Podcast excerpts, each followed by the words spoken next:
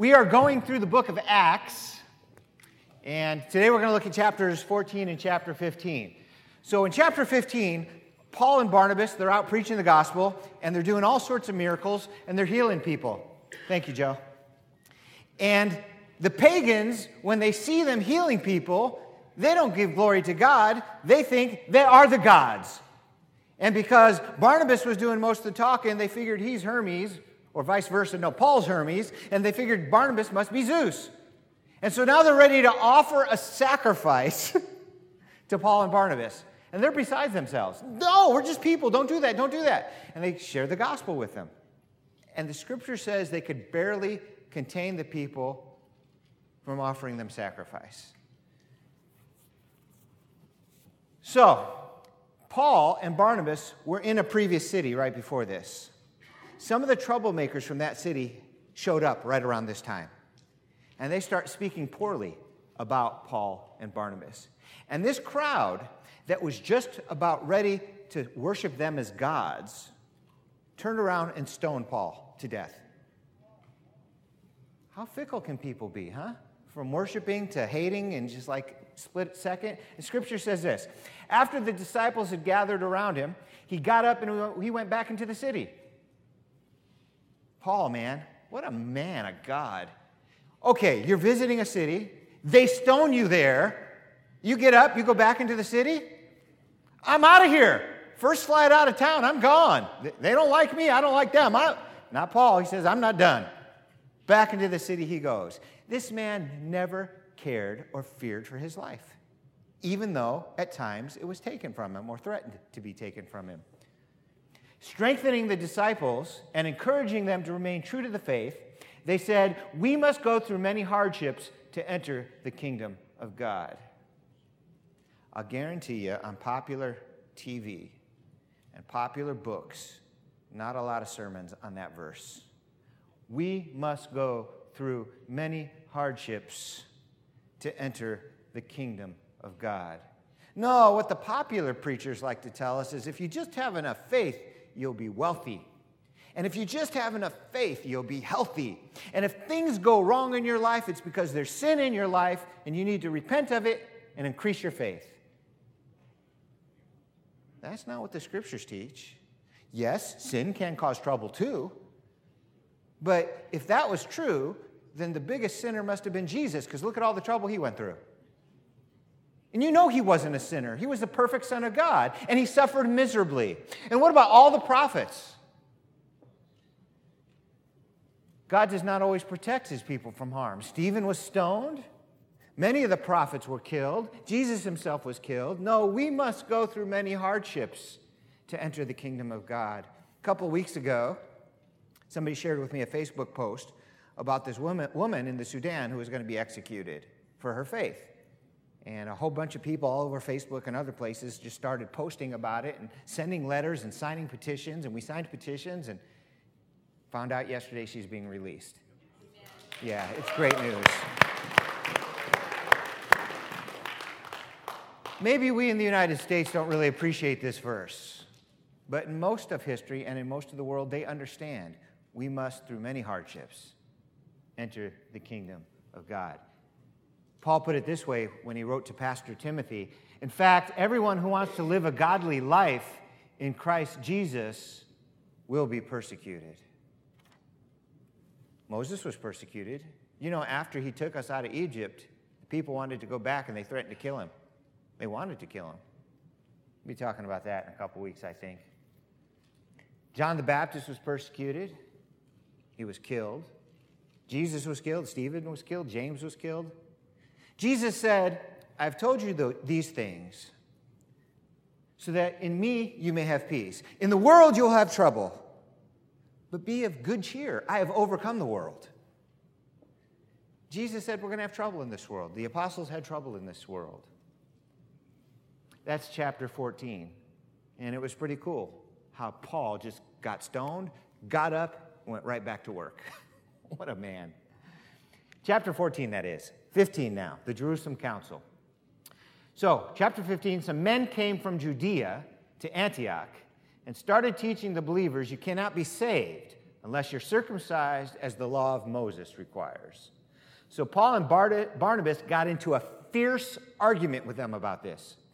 So it was decided that Paul and Barnabas and some of the others in Antioch should go to Jerusalem and see the apostles and elders about this matter. So here's what happened. Wasn't that long ago that the apostle Peter was raised up to bring the message of the Jewish Messiah to the non Jewish people. After that worked, and it worked well, God raised up Paul to take it beyond Judea, to take it to the nations. So Paul, Barnabas, and his entourage are traveling all over the Roman Empire, telling people about Jesus, and all these non Jews are coming into the faith by the tens of thousands. Well, a group of Jews from Judea start following him around in a sense and saying, wait a minute, you guys got it wrong. It's not just enough that you believe in the Jewish Messiah, you got to become Jews. You got to be circumcised, follow all the laws. And Paul's like, no, no, no, that's not right. And so they got into this big fight. And now the church is confused. We don't know right from wrong. What do we do? Listen, Paul, please, go talk to the other apostles, bring all the pastors together, settle this for us. Let us know. We don't know which way is right. So, Paul and Barnabas, a bunch of leaders, they had this huge conclave in Jerusalem to talk this thing through. So, they get there to answer the question do the Gentiles need to keep the law of Moses in order to follow Jesus, to be saved? And they fight about it. See, a lot of the believers were Pharisees. Now, you don't hear that about the Pharisees that much. You always think, oh, they're the bad guys. There was a huge following of Pharisees, of Jesus followers. But they still wanted to keep their traditions and require everybody else to do the same. And so they fought, they argued. Then Peter stood up and he said, Okay, everybody said their piece. Now let me tell you my piece. He said, You know, God used me to bring the message to the Gentiles. And when I brought it to them, the Holy Spirit fell on them just like He did us. And God said, There's no difference between them and us. And James stood up, and he was the leader, even over Peter at this point. He was the man in charge he was the leader of the church, all of them. He was the head man. You know, obviously, he wasn't in charge of each local church, but he was considered the number one apostle over all church affairs. He stands up and he says, Okay, this is what happened. And he summarizes. And then they write a letter and send it off to the churches. Here's the summary, by the way.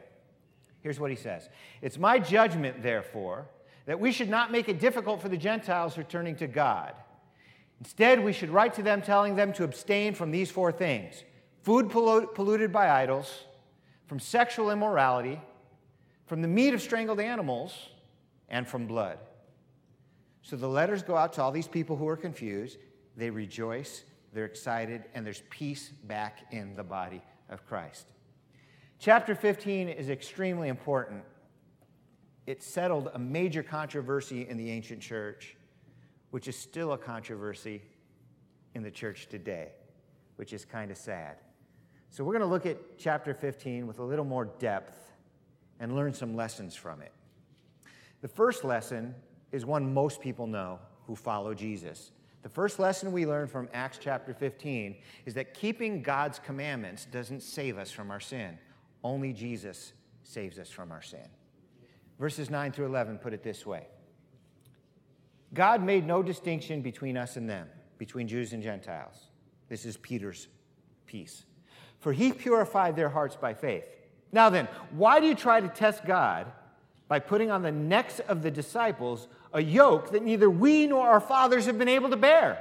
No, we believe it's through the grace of the Lord Jesus that we're saved, just as they are.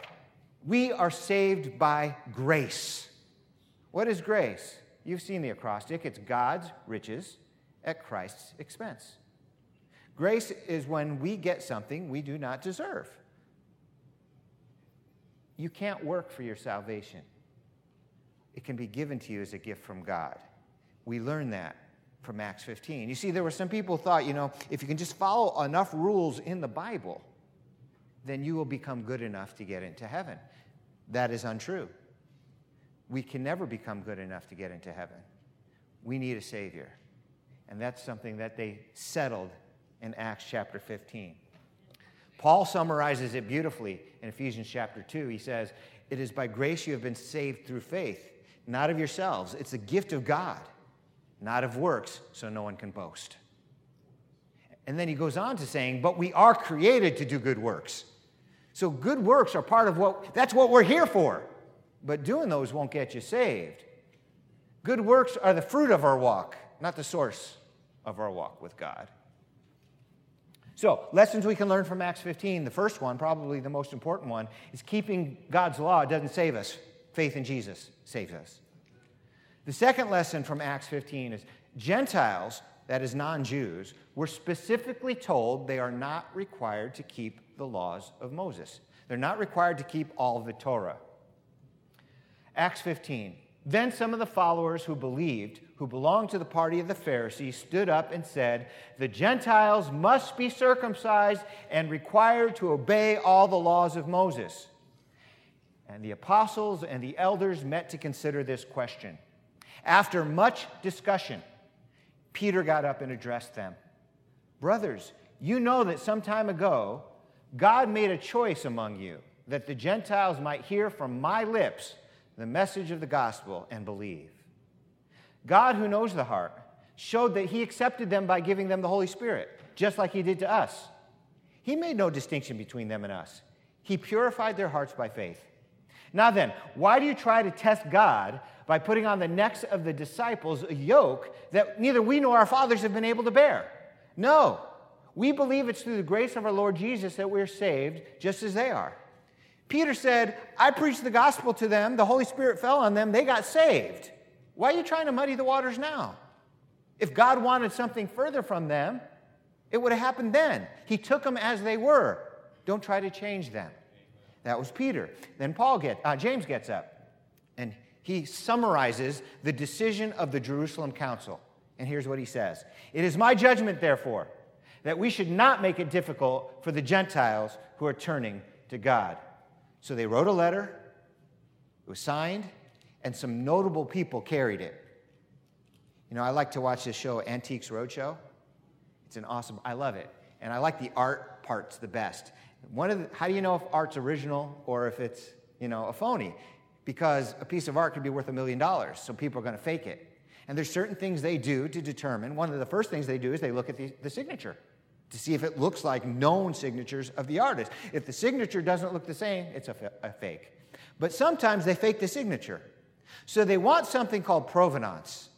That means we want the history of this piece. We need to prove that it actually came from the artist. And if you can give me the history of this piece, that proves, and it's worth a million dollars. But if you can't, we don't even want it. And it may be real, but if you can't prove it's real, we don't want it. So for provenance, yeah, he signed it, but then notable people who were respected and there carried it from church to church so that nobody could doubt this was official. So they sent the letter, and here's part of what the letter said. It's in chapter 15. It seemed good to the Holy Spirit and to us not to burden you with anything beyond the following requirements.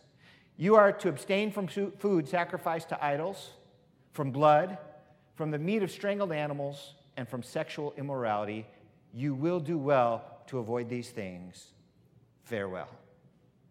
Now, there's a lot of confusion as to why those four things are mentioned. But there's one thing that all those four have in common pagan worship. So it seems to be that if you avoid these four things, you will be avoiding pagan worship and you'll be fine. So the first thing we learn from the Jerusalem Council is that salvation comes by grace, not obedience to the Torah, the laws of Moses. The second thing we learn from the Jerusalem Council is that Gentiles are not required to take on the full yoke of the Torah. But is there any part of the Torah that's active today? Absolutely.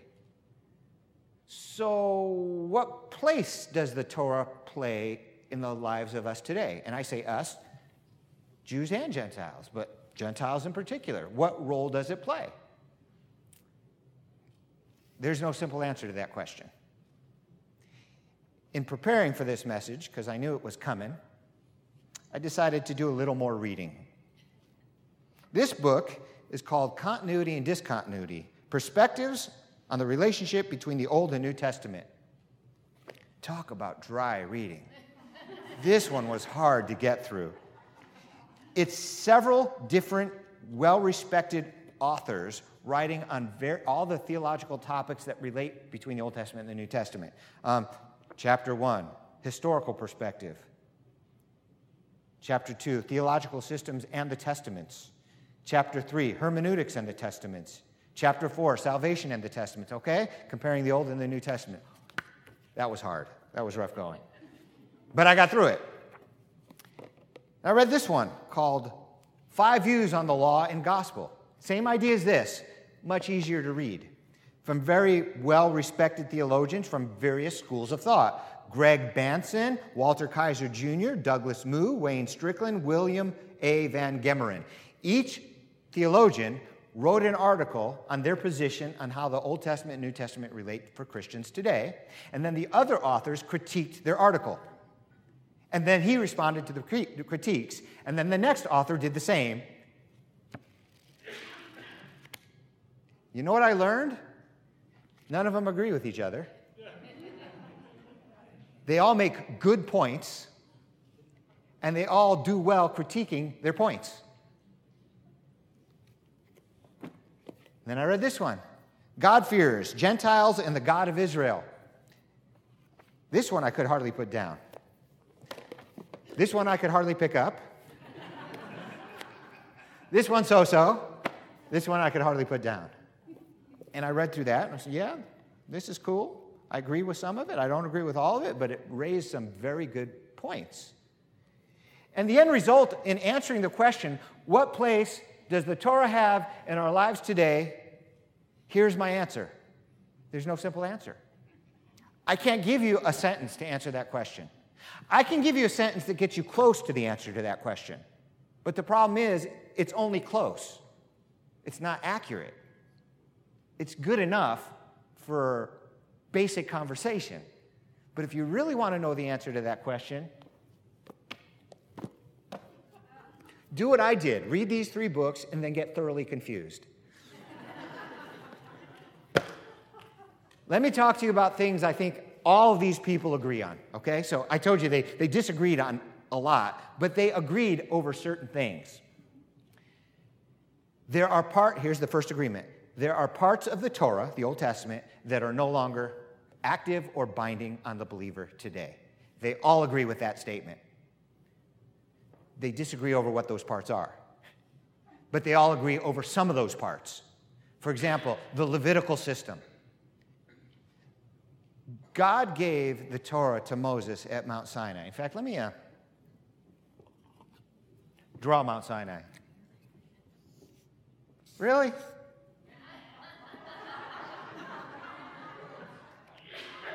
Jose, would you do me a favor and throw that away? Thanks. I will now draw Mount Sinai. Hopefully, not in invisible ink. Yay! Okay, so I'm not an artist. Moses goes up to Mount Sinai, and God gives him the covenant, the law of Moses. Remember, he got the Ten Commandments, he went down, and then he went back up for 40 days and received the rest of the law. When he went up, the children of Israel said, You know what? We don't want to hear God speaking from the mountain anymore. It's too scary. You go up and get the rest. Whatever he says, we'll do it. Just don't make us listen to God anymore. We're going to die. So Moses goes up there for like 40 days and gets the rest of the Torah. A big portion of the Torah, of the covenant that God made, of the law of Moses, is the Levitical system. That's everything about sacrifices and the temple. And you say, oh, Steve, we're not under that stuff anymore. Well, of course we're not. Everybody agrees with that part. But what you need to understand is it was a huge part of the Torah significant, not just huge in space, but huge in significance. In fact, so significant that you had asked any rabbi, if you take the Levitical system out of the Torah, what do you have left? And they would have said nothing. There is no Torah. There is no Judaism. There is no relationship with God. That is the heart, the soul, the meat. That's the whole kit and caboodle. Take that out, and there's nothing. So when I tell you that they all agree that that part's gone, I want you to understand how significant a statement it is. That is huge. In the Talmud, it says this Shimon the righteous was among the last surviving members of the Great Assembly. He would say, The world stands on three things Torah, the service of God, and deeds of kindness. Service of God, that's the temple service, the sacrificial system. So, according to this great rabbi, one of the great ones at this time, he said the whole world stands on three pillars doing good things, the sacrificial system, and the rest of the Torah. Well, we just took out one of those pillars. The whole world should be collapsing. But it wasn't just like it was taken out, it was replaced by something better. On the bayou, they built their houses up on stilts so that if a hurricane comes through and all this like 20 foot of water wall comes through, it just goes under their house instead of taking their house away. But they learned that putting them up on wood sticks may not be the best way to go because, you know, it rots and it's not that strong. So now the builders are starting to do them on like concrete pilings. These houses are like indestructible. So, in a sense, it's like the, the wood was taken out to be replaced by something better. The Levitical system was removed, not to leave a hole there, but to be replaced by a better pillar. Hebrews 10:1. The Torah, the law, is only a shadow of the good things that are coming, not the realities themselves. For this very reason, it can never, by the same sacrifices, repeated endlessly year after year, make perfect those who draw near to worship. It says it was a good system, but it was imperfect. It didn't work because they had to keep doing the sacrifices year after year after year. We needed something more permanent. We didn't want to keep replacing the wood pilings. We need something permanent. The Levitical priests serve at a sanctuary that is a copy and a shadow of what's in heaven. But the ministry Jesus has received is as superior to theirs as the covenant of which he is mediator is superior to the old one. It's founded on better promises. For if there had been nothing wrong with the first covenant, no place would have been sought for another. But God found fault with the people. Notice he says he found fault with the people. There was nothing wrong with the covenant. The problem was with the people. But God found fault with the people. The time is coming, declares the Lord. Now we're quoting Jeremiah 31. When I will make a new covenant with the house of Israel and the house of Judah. It will not be like the covenant I made with their fathers when I took them by the hand to lead them out of Egypt, because they did not remain faithful to my covenant. And I turned away from them, declares the Lord. So, by calling this covenant new, he made the first one obsolete. And what is obsolete and aging will soon disappear. So, we all agree significant portions of the Torah were made obsolete. However, there's something else they almost all agreed on. There are significant portions of the Torah that are not obsolete. And I say almost all of them. There was one author who said the entire Old Testament is obsolete. And then when he went to explain it, changed his mind. but if you asked him, did he change his mind? He said, no, I was just trying to explain what I meant. And he was called on the carpet for it. So I'm just going to say we all agree there's significant portions of the Torah that are obsolete. And we all agree there are significant portions of the Torah that are not obsolete. For example, it's the Torah that says honor your father and your mother, is it not? It's the Torah that says, don't lie. It's the Torah that says, don't put a stumbling block in front of the blind. It's the Torah that says, don't kidnap. And how about this? It's the Torah that says, love your neighbor as you love yourself. So if the Torah is obsolete, I don't have to love my neighbor as I love myself. I can put stumbling blocks in front of the blind. When I try to explain my understanding of this, Maybe someday I'll write a book so I can add to the confusion. I ask people, especially those who say, you know, the Torah is obsolete or we're no longer under the law. I say, well, is it okay to murder? And they'll say, of course not. And I'll say, why? Most people, not all, but most people say, because it's against the Ten Commandments. I'll say, you're right. I think it's the sixth commandment that says, thou shalt not commit murder. I said, now, the, the, Mount Sinai incident was roughly 1500 BC. So, what about 1600 BC? Was it wrong to murder then? Well, yeah, it was. Well, then it's not wrong because it's in the Torah. it must be wrong for another reason. Because it was wrong over here, too. It was already wrong before Mount Sinai. And then when God gave Moses the 613 commandments, that came into it. But it didn't exist there, it was brought forward to it. Now, parts of the Torah are obsolete, but is it still wrong to murder? Yes, it is still wrong to murder. And so parts of the Torah go through.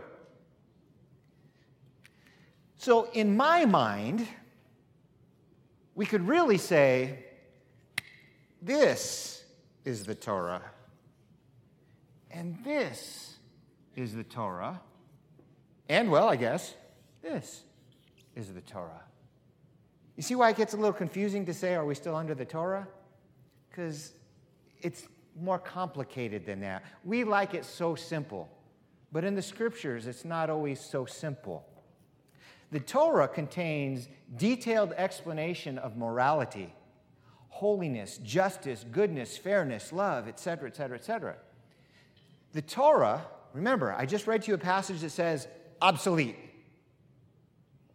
The Torah is referenced throughout the New Testament, from James to Paul, not just the Gospels, not just Jesus.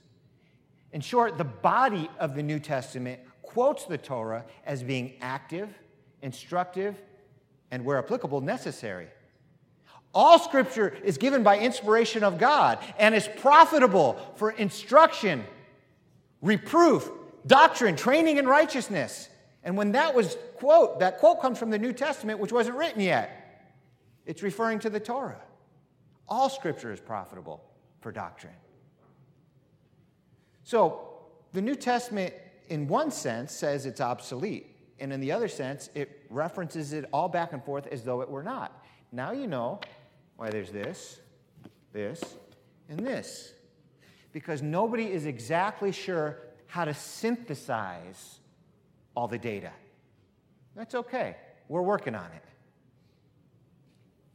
I told you the Torah in one sense, it says it's obsolete, and then it's referenced throughout the New Testament as being living and active. For example, James wrote this If you really keep the royal law found in Scripture, love your neighbor as yourself, you are doing right. But if you show favoritism, you sin, and you're convicted by the law as lawbreakers. Con- if you really keep the royal Torah, you're doing right. But if you don't, it convicts you as a lawbreaker. That sounds pretty straightforward to me. James says, do that because it's in the Torah. Paul, the apostle of grace, the one I quoted to you who said, By grace you are saved through faith, and that not of yourselves, it's the gift of God. The one who in Romans 7 says, We're dead to the law, says this in Ephesians. Children, obey your parents in the Lord, for this is right. Honor your father and mother, which is the first commandment with promise, that it may go well with you, and that you may enjoy long life on the earth. So, what's the conclusion of the whole matter? We all agree that some of the Torah is for today and some is not. Where do we draw the line? There's no simple answer. There's no formula. It requires study, it requires work, which is exactly what the Apostle Paul told the pastor Timothy Be diligent to present yourself approved to God, a workman who needs not to be ashamed rightly dividing the word of truth. I said there's no easy answer, not one that's fully and completely accurate. But these little arrows I gave you right here, when I think of all the laws of the Torah, I get a big picture. So the big picture is this almost all of these have to do with morality right versus wrong. Very few of these have to do with anything ceremonial. That might be one direction to simplify things for you. No easy answer, though, but there is an easy summary, which is what I really want you to have. And it's from James. He says this You will do well if you fulfill the royal law according to the scripture. You shall love your neighbor as you love yourself. Please join me in prayer. Lord God, that's it right there. The royal law according to the Torah love our fellow human beings as we love ourselves. That's simple enough to understand, but it's a lifetime learning to do. And so I pray that you would help us to stay focused on that and not to be distracted, not to major on the minors. Give us your Holy Spirit and the power of Jesus' love to share that love with others. For it's in his name that we pray. Amen.